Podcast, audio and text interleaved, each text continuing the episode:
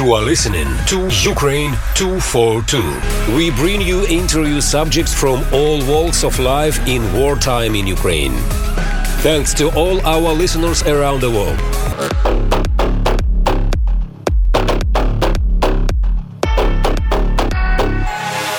Welcome to Ukraine 242, a weekly show featuring experts and key people on the ground telling the story of Russia's invasion of Ukraine. I am Ursula Rudenberg from Pacifica Network, filling in temporarily for your host, Anne Levine. On November 30th, the Iowa State University Lecture Series in Ames, Iowa, presented a lecture called Russia, Ukraine, and the United States Monsters and Myths.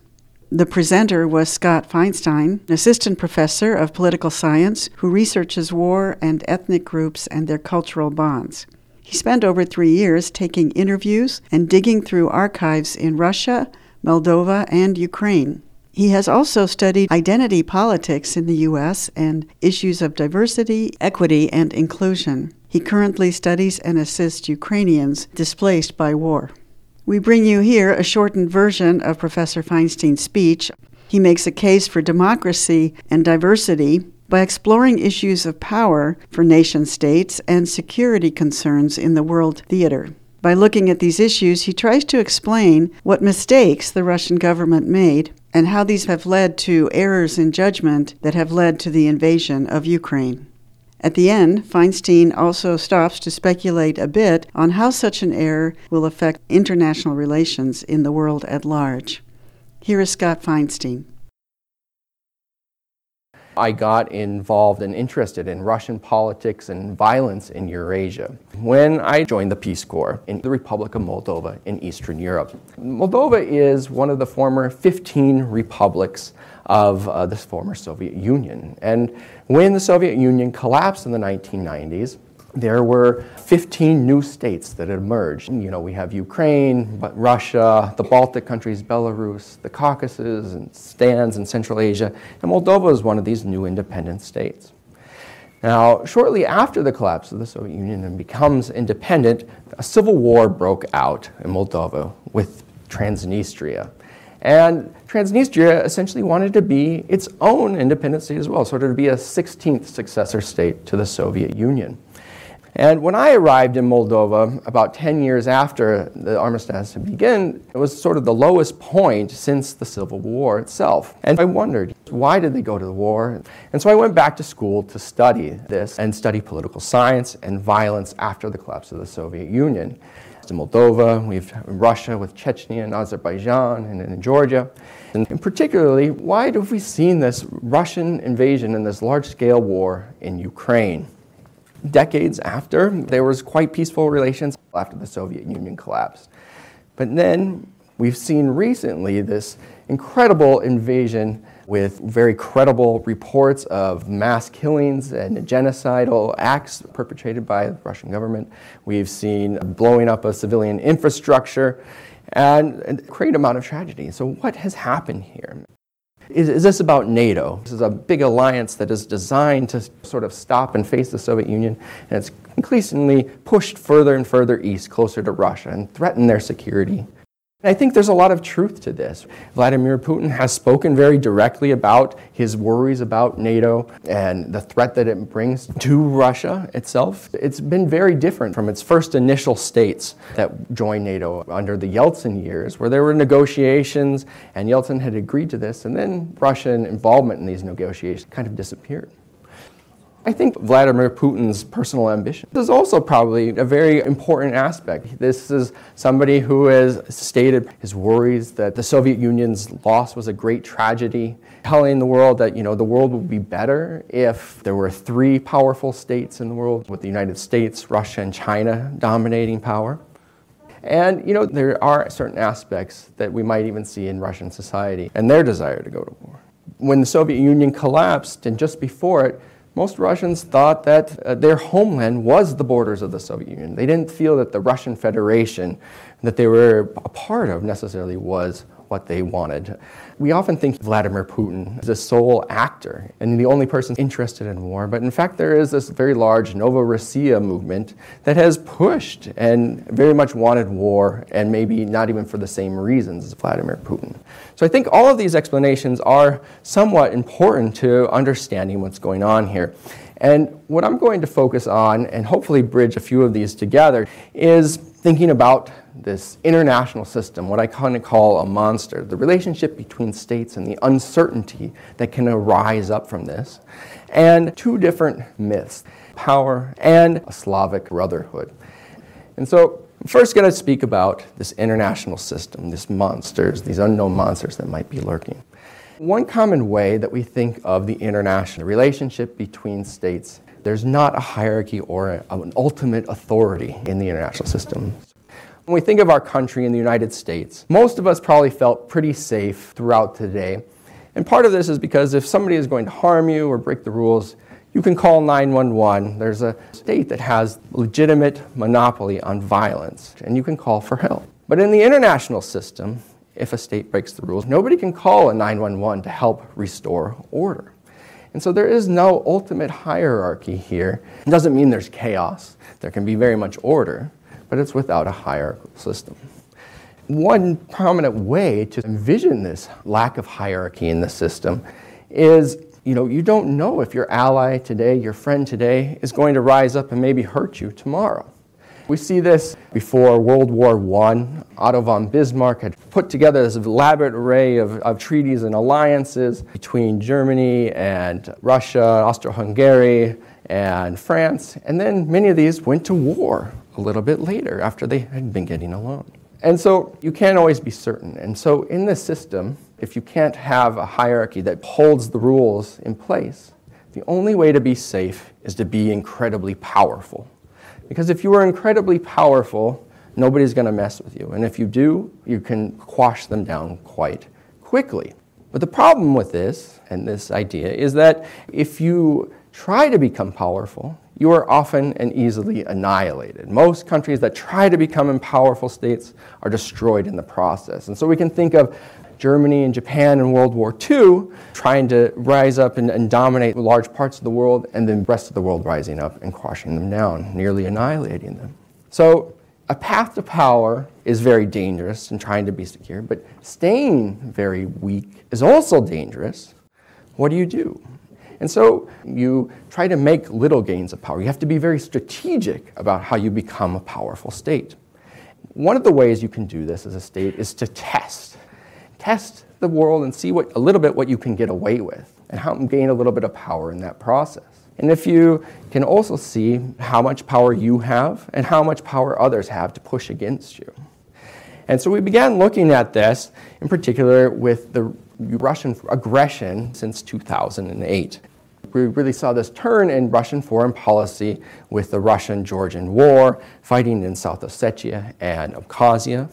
We've seen this in Crimea and in a number of other situations. In US elections, you know, how much can Russia get away with in messing with US elections, pushing different types of information, fracturing our political parties and people within it? How much is the US going to push back? How much can they? Crimea, I think, is a really interesting test to look at in terms of trying to understand what we see in the war today. In 2013, there was an association agreement between the EU and Ukraine that didn't work out. And then we had this Euromaidan protests, the violence that was raging, and the burning monuments in 2014 at Euromaidan. And then we had the ousting of the Ukrainian president, Viktor Yanukovych. And shortly after this, we see these green men pop up across Crimea, the peninsula in the Black Sea off of Ukraine.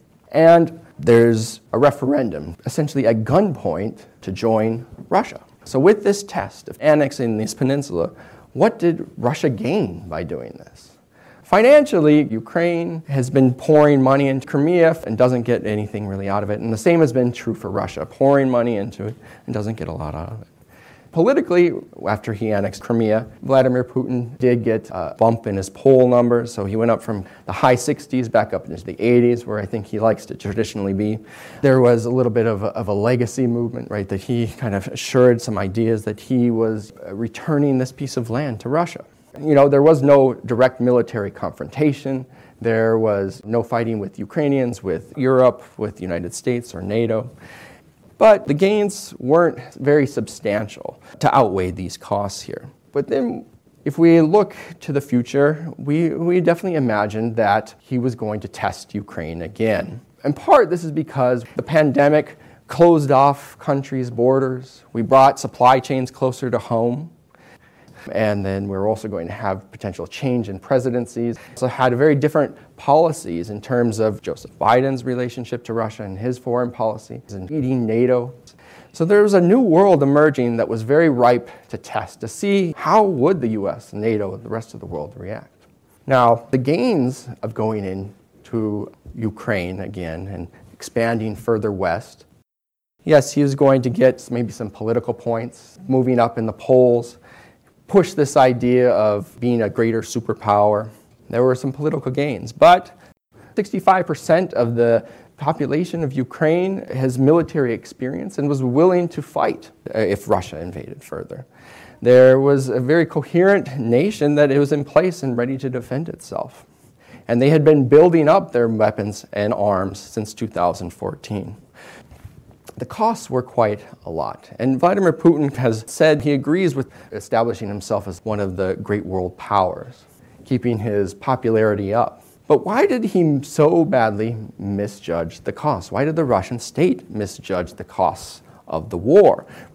Maybe there's something to Crimea and the response to the international system. So maybe if there had been a greater pushback by the US and NATO militarily or greater political repercussions for taking Crimea, Maybe they wouldn't have done it. But I think a more full explanation comes when we start to look within inside the politics of Russia. This brings us to our first myth how Russia misunderstood its own power. There is this grand myth of Russian state power.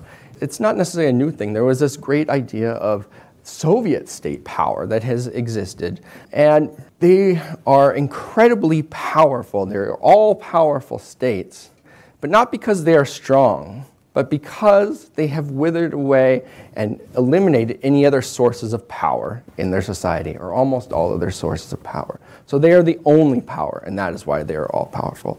Not because they are strong, but because they've tapped away these different institutions. You know, Russia, after the 1990s, there were a lot of democracy, and there were people very motivated and participating in this. But shortly after, there was this constitutional crisis, and Boris Yeltsin turns the tanks on the parliament because there's a substantial disagreement about his ability and authority in the country. And I think right then we start to move down a very different path for Russia and its post communist democracy. This is reflected also in the waging of the war in Chechnya that happens twice. When Vladimir Putin comes to power, it was on this idea of having economic growth and development of the country. But again, it's still with the idea that you stay out of politics. I am still the, one who's going to run the show. Now, most recently, since about 2018, when Vladimir Putin's ratings started to fall again, there's financial challenges, and things have slowly and slowly gone back to a much more even a totalitarian aspect. He's increasingly trying to control all parts of society. And I think for quite some time, it's been quite authoritarian and even moving towards total control of society. What we've seen is withering away of you know, different types of sources of information, ways to communicate with your population, right? Eliminating the free press, eliminating academic freedom. So there's been laws of the falsification of history. So if the Kremlin doesn't agree with the history that you're writing about, you can be quickly shut down as an academic. If you protest, it's very difficult to get a permit, but even when you do, you can be quickly pushed away. If you're an NGO, you can be quickly labeled a foreign agent and also shut down. We also have this in terms of elections. And we've seen challenges to really free voting, right? Fabrication of elections there, and that there's people just, you know, line up with already filled out ballots, stuffing them in boxes. It, elections are there used for a very different reason. Vladimir Putin often uses this as a way to sort of gauge governors in these different regions. How responsive are they? If I say you need to get 60% of the vote in Tatarstan, can you do it? And they try to do this, right? See what their authority in the country is. But elections are a very important source of information gathering for a state, a way for the state to understand what they want to do. Do we want a policy in, or do we prefer a different type of policy? And so, state strength, the capacity, and the autonomy for the state to do what it wants, Russia really doesn't have that capability.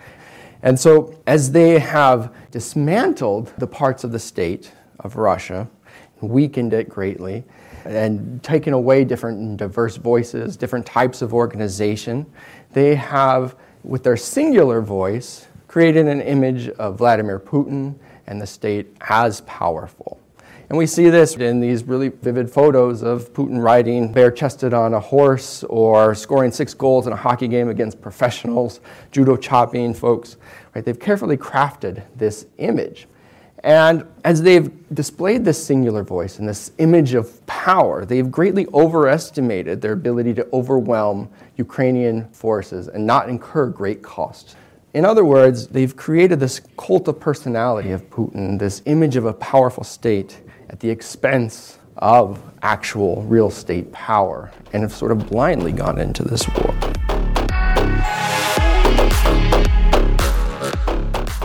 You are listening to Ukraine 242, a weekly show featuring experts and key people on the ground telling the story of Russia's invasion of Ukraine. I am Ursula Rudenberg from Pacifica Network, filling in temporarily for your host, Anne Levine. Today, we hear a presentation by Scott Feinstein, Assistant Professor of Political Science at Iowa State University in Ames, Iowa. He explores issues of power and decision making processes by nation states in light of the misjudgments made by Russia when they invaded Ukraine. The presentation was made at the Iowa State University Lecture Series. The presentation has been shortened and edited for broadcast. Let's return to this presentation. The second myth the myth of Slavic brotherhood.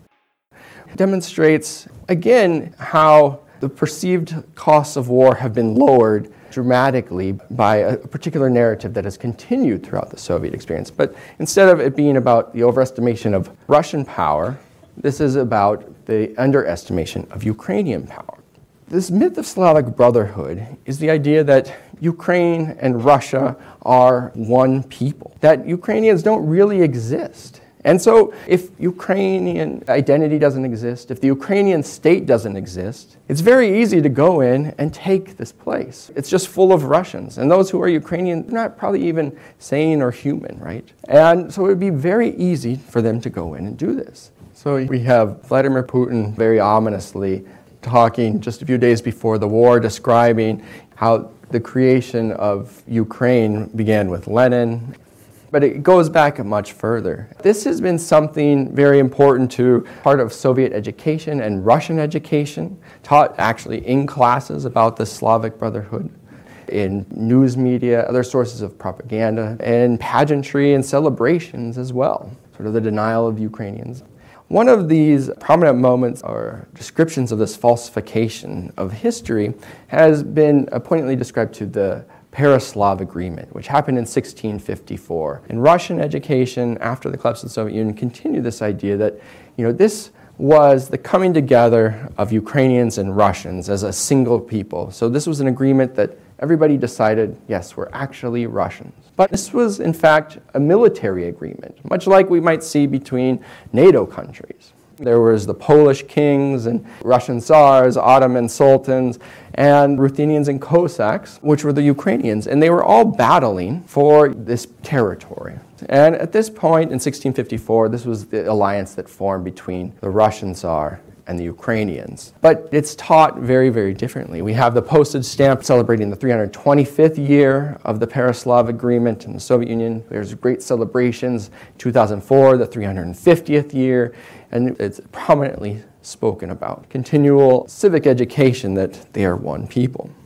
Another falsification of this history is what is taught as what Eurasia is. That there not a lot of people really existed, and Russians came in, created, developed the country. There's no mention of Bashkir or Yakuts or Tatars as much in the national history, but instead it's about the Russians coming in and the denial that these other groups really existed, including Ukrainians. And so the Moscow Principality forms under Russian Empire and expands out and tames the frontier and brings Siberia into it with the Pereslav Agreement, brings the Ukrainians back to being recognized as the Slavic brothers of the Russians. But what we don't see are these other images of the Ukrainian People's Republic during the Russian Civil War from 1917 to 1921, where it was an independent Ukrainian state that had existed for over 100 years, including after the Pereslav Agreement. We see this continual denial even today, right? 30 years of independence. There are a sovereign state of Ukraine and a people that actually exists. But it's essentially denied. We often think of the Soviet Union as this Slavic brotherhood that developed the Slavic union between Belarusians, Ukrainians, and Russians, uh, this Bolshevik revolution. But in fact, there was a Ukrainian army. And when Lenin and the Bolshevik army came to Kiev, they fought and they lost.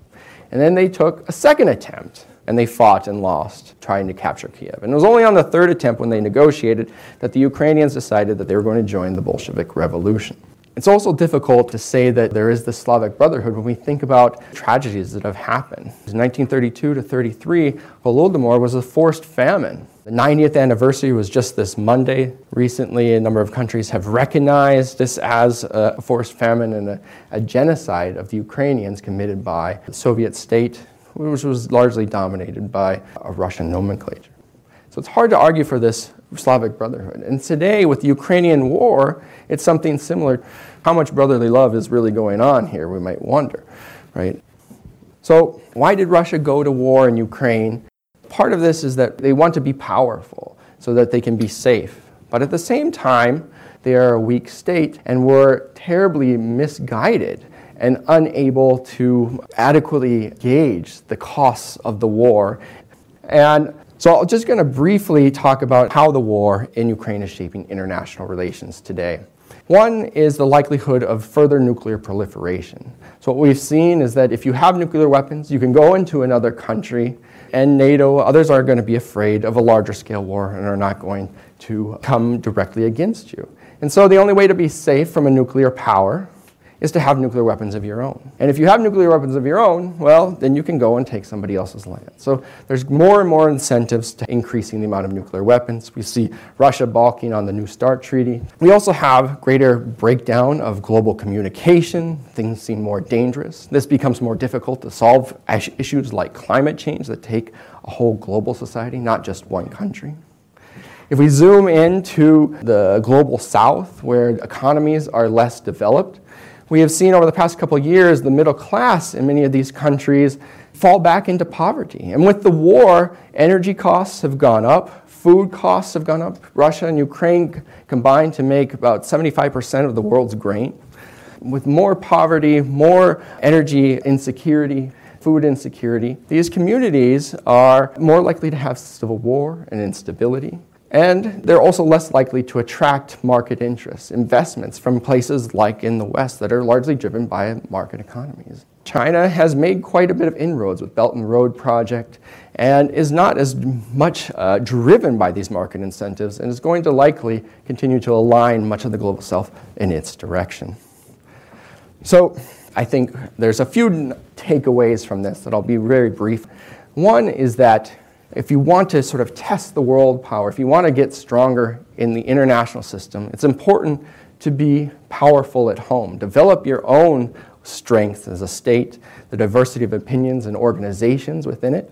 And at the same time, you know, more narrowly, we can see that myths about Russian power, myths about the Slavic Brotherhood can be quite dangerous. If you only allow one narrative to exist, well, then you start to really misconceive your past and fuel misperceptions about the future, what your state's going to do, its type of your foreign policy.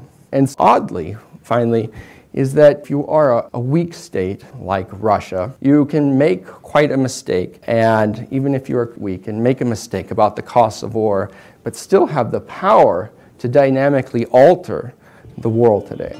Thank you.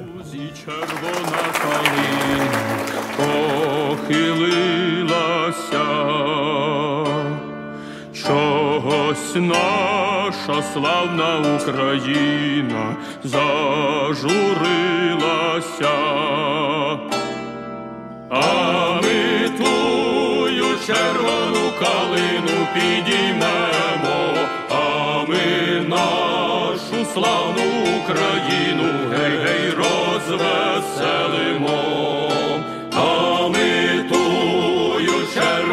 розвеселимо. підіймемо, а ми нашу славну Україну гей гей розвеселимо.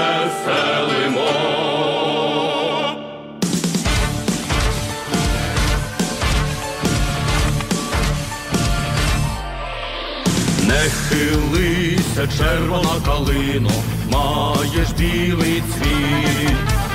Не журися, славна Україно, маєш вільний рік, а ми тую червону калину підіймемо, а ми нашу славну Україну гей розвеселимо, а ми тую червону калину підіймемо,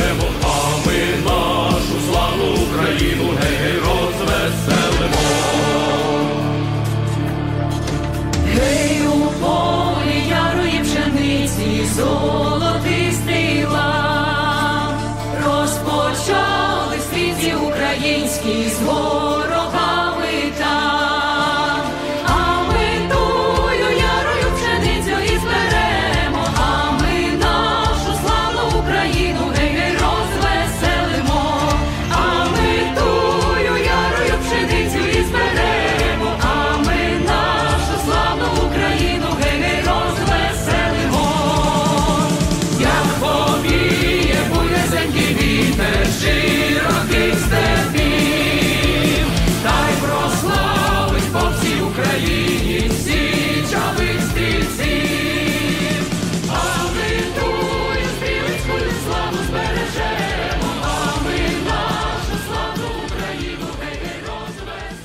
The Red Viburnum in the Meadow, a version of the Ukrainian folk song performed by the military band of the Armed Forces of Ukraine and three choirs in the city of Vinnytsia. Thanks to the Ukrainian Armed Forces for their permission. You have been listening to Ukraine 242, a weekly show featuring experts and key people on the ground telling the story of Russia's invasion of Ukraine. I'm Ursula Rudenberg from Pacifica Network, filling in temporarily for your host, Anne Levine. During the past hour, we heard a shortened and edited version of Russia, Ukraine, and United States Monsters and Myths, a presentation made November 30th by Scott Feinstein, Assistant Professor of Political Science at Iowa State University. Feinstein researches violence in ethnic groups and their cultural bonds. He spent over three years taking interviews and digging through archives in Russia, Moldova, and Ukraine, where he was a Fulbright Scholar. He has also applied his work on ethnic groups to examine identity politics here in the United States, including projects focused on diversity, equity, and inclusion. He is published in leading political science and interdisciplinary journals, supported by several prestigious funding agencies.